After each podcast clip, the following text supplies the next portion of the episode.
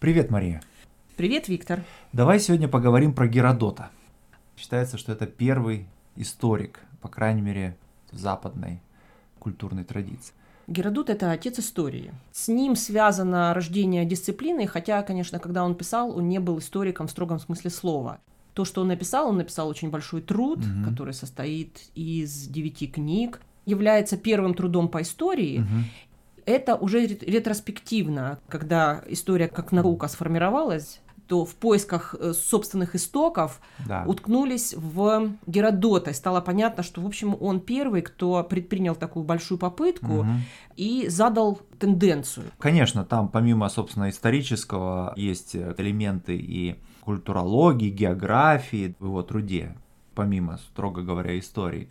Но все-таки есть одно важное основание, по которой именно его называют отцом истории, это само название его книги. История – это то, как называется труд Геродота, и дословно по-гречески оно означает расследование. Ну, вообще мы под словом история понимаем рассказ, да, угу. и в этом смысле в русском языке есть два значения этого слова. История с маленькой буквы – история как просто рассказ какой-то о каком-то происшествии ну, в быту, например. Mm-hmm. И можно даже сказать, есть такое выражение в русском mm-hmm. языке, попасть в историю. Ну да. Есть какой-то сюжет, какое-то да. происшествие или событие. Да. А вот есть история с большой буквы, и в этом смысле английский очень хорошо различает. История с большой буквы – это наука, и в английском языке мы используем слово history, mm-hmm. а вот для истории с маленькой буквы мы используем даже другое слово story. Да, story. А вот именно в русском они да. отличаются только по смыслу. Да. Но и что интересно, что Труд Геродота состоит из девяти книг, и каждая из этих книг названа по имени одной из девяти муз – Музы — это такие богини, покровительницы разных, разных искусств. И известно, что музой истории была Клио, при этом Геродот, видимо, решил не ограничиваться одной Клио и стремился черпать вдохновение от всех остальных тоже, да? Да, это муз. интересно, как он называет книги. Мы называем по какому-то сюжету или да. по главному герою, или по какой-то главной мысли угу. истории, которую мы рассказываем. А он э, вдохновлялся музами и с благодарностью да, да. отнесся. Ведь это очень важно, когда ты пишешь историю, чтобы она была изложена таким языком, чтобы это читалось. Литературный талант тут безусловно важен. Безусловно, да. Но он замечательный рассказчик. Да, да. его интересно читать. Да. Но все-таки история чего была написана Геродота? Прежде всего греко-персидских войн или того конфликта, который впоследствии стал называться греко-персидскими войнами, собственно, на историю этого конфликта Геродот выходит только вот в более поздних книгах своего труда. А в начальных книгах он предпринимает обзор всего известного его, ему мира. Ну, в значительной степени, конечно, это персидская держава, но не только, да. Вот можно сказать, что его рассказ, его нарратив движется по концентрическим кругам, да, то есть первые книги представляют собой наиболее панорамный вид а уже к последним книгам он все больше и больше фокусируется на именно истории конфликта греческих городов-государств и персидской державы.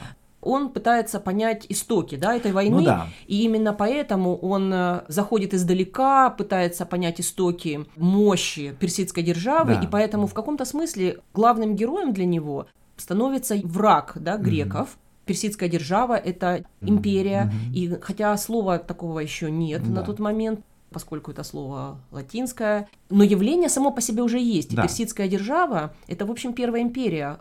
А империя – это держава, которая живет постоянными завоеваниями, то есть она должна расширяться, это ее принцип, она не может останавливаться.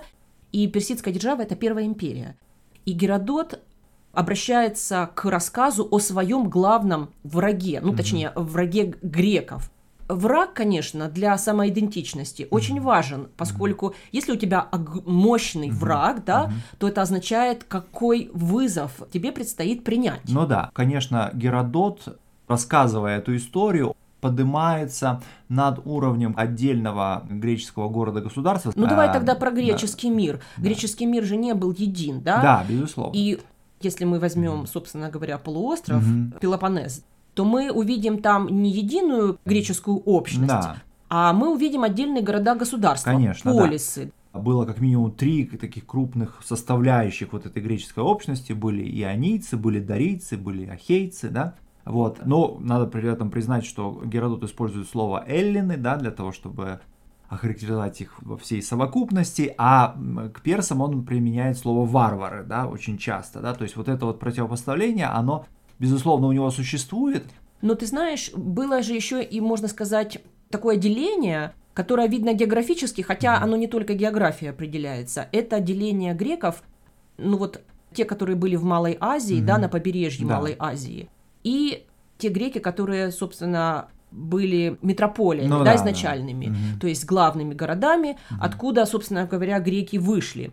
Но важность этого побережья Малой Азии видно в том, что истоки греческой философии, угу. философии, как мы ее знаем сегодня, да. родились именно в тех греческих городах. То есть даже вот мы можем понять, что Греция разная угу. на разных уровнях. Да. Но то, что э, Геродот первый такой греческий автор, который преодолел вот эту провинциальное сознание, да, был именно ионийским греком, да, западному побережью Малой Азии, и это была та часть Греции, которая первыми вступили в контакт, можно сказать, да, с э, персидской державой, а до этого там с предыдущими азиатскими царствами, которые там были. Вот. И Геродот это человек, который, конечно, поднимается над уровнем отдельного там острова или отдельного города-государства, полиса, и пишет историю греков в целом. Но при этом надо сказать, что вот это противопоставление греков и персов, или эллинов и варваров, оно в значительной степени условно. Ну, во-первых, поражает количество конфликтов, склок, дрязг между самими греками. Ты знаешь, можно сказать, что это их национальная черта. Вот древних греков да. сварливость. Да, безусловно. Вот если что-то и было у них общее, так это их конфликты во-первых, это конфликты между отдельными городами и государствами, но самый известный из этих конфликтов это, конечно, конфликт между а, Афинами и Спартой. И при этом надо сказать, что Геродот, поскольку он ионийский грек, а Афины, несмотря на то, что они находятся на материковой части Греции, тем не менее были ионийским полисом, ионийским городом-государством, то он, конечно, немножко пристрастен здесь, да, то есть он симпатизирует Афинам. Но, тем не менее, были конфликты между отдельными городами-государствами, такими как Спарта и Афины. Но и внутри, на самом деле, самих отдельных городов-государств было полно конфликтов между олигархическими партиями, демократическими партиями. Партиями в том смысле да. слова имеется в виду приверженцы какого-то способа правления да. или группа людей, mm. то есть не партия в политическая в, в нашем современном смысле слова, а в смысле, что это какая-то часть общества, которая за что-то или против чего-то. Да. То есть вот ты на самом деле понимаешь, насколько а, условным, скажем так, было это греческое единство. Ну смотри, именно поэтому здесь видна роль Геродота как создателя этой общности, mm-hmm. поскольку, ну вот здесь видно, как история и историки угу. могут что-то создавать. Вот угу. в каком-то смысле Геродот написанием своей угу. книги и создает эту общность. Во-первых, он им дает вот это название угу. Эллины. Слово греки придет позже, да, угу. это мы уже называем. Греки это не само название, но Геродот как грек, он называет эту общность эллинами, и он дает этой общности, он дает жизнь, да, да он дает историю, да. при помощи которой они могут видеть себя да. единым народом. Да. Да, ну а другая проблемная часть противопоставления это, конечно, собственно, сама персидская держава. Дело в том, что Геродот в каком-то смысле восхищается, да, вот э, этой державой, масштабами ее истории, этих персидских царей. Но из его рассказа ты понимаешь, что в значительной степени персидская держава сама состояла из многих неперсов, в том числе и греки тоже в ней участвовали. Прежде всего, вот те самые ионийские греки, которые проживали на территории современной Малой Азии, западной, западной части Малой Азии, они с самого начала вот этих самых греко-персидских войн активным образом участвовали да, в, этих войнах, можно сказать, на стороне персов. Да? да, ну и традиционная интерпретация этой книги заключается в том, что эту часть Греции персы смогли победить mm-hmm. и заставить участвовать в своем да. войске.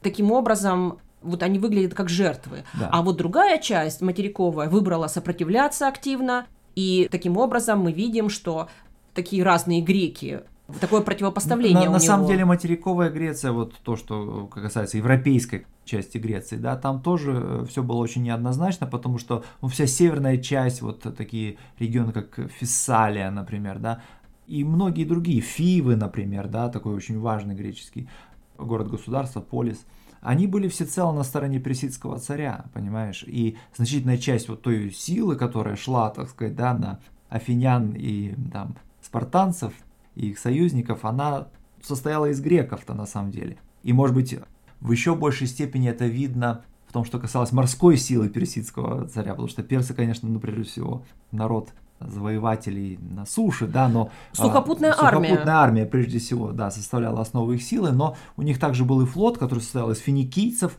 и многих других морских торговых народов, включая ионийских греков, понимаешь, поэтому даже в самой европейской части Греции, в этих городах-государствах, были сторонники персов, сторонники ориентации компромисса, значит, с персидским царем, Поэтому можно сказать, что в каком-то смысле греко-персидские войны были, ну, можно сказать, гражданской войной для Греции. Да, но это ты, может быть, даже слишком далеко, mm-hmm. но на каком-то уровне можно с тобой согласиться, что это не сугубо греки против персов.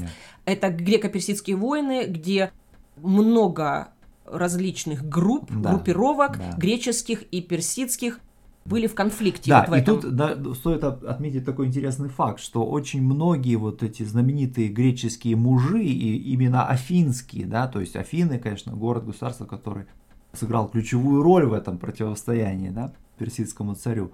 Но поразительно, что многие из них закончили свою карьеру во владениях персидского царя. Да? Ну, э, самым, пожалуй, известным из них был Фемистокл. Фемистокл, он, как известно, был вот флотоводцем таким, значит, который был, можно сказать, отцом победы э, эллинов над персами в знаменитом сражении под Саламином в 480 году до нашей эры, где грекам удалось победить персидский флот. После чего царь Ксеркс персидский, да, решил отступить в Малую Азию. Ну, в общем, это был перелом в войне. Да, да, ну, с точки зрения греков, безусловно, да. Так вот этот Фемистокл в итоге был изгнан из Афин. Но а это под... уже потом. Да, потом, но тем не менее был изгнан из Афин, подвергся процедуре астракизма, это вот такое лишение гражданства. Изгнание, Изгнание, да. да, и переселился куда? Во владение персидского царя, понимаешь? И это он был не единственный. Ну, понимаешь, э, он, безусловно, у него были свои грехи, и он э, был нечист на руку ну, да. с финансовой точки зрения. Это Но, ну вот ты знаешь, такой вот идеи о том, что для греков эта война была войной становления, mm. в том смысле, в котором мы знаем греческую цивилизацию, да это в том, что она сформировалась, эта греческая цивилизация, как некое единство, да, mm-hmm. что, собственно говоря, Геродот сформулировал и вот вынес на философский уровень. Ну да, но а я бы сказал, все-таки в еще большей степени его позднейшие читатели это сделали, да. Конечно, Геродот склонен к преувеличениям, особенно это касается численности персидской армии, там он насчитывает там 3 миллиона, причем дает такие точные цифры там до единиц, сколько там якобы было солдат, надо как минимум на 10 разделить. Да, но он это вычисляет. Вычисляет, безусловно, да. В этом смысле ему нельзя верить, да, невозможно верить. При этом все-таки он очень хороший историк, знаешь, вот он делает главное, он показывает сложность как греческого общества, так и персидской державы, и вообще всего того мира и всей той эпохи, которую он описывает и в которой отчасти он живет. Ну да, это то, почему нужно читать Геродота. Он является, кстати, в этом смысле не только историком, вот что-то он описывает, mm-hmm. представляет эту, э, эти события, mm-hmm. эту историю, нарратив, mm-hmm но и он является для нас источником, поскольку очень многие народы, которых не коснулась цивилизация, были описаны им впервые, вот, например, скифов он описывает, и именно там впервые они попадают вот в этот круговорот истории, когда откуда мы знаем, mm-hmm. где у нас есть письменные источники, не археологические, а именно письменные, о скифах, у Геродота. И в этом смысле он не только историк, но он и источник истории для нас о том мире. Ну пока. Ну пока.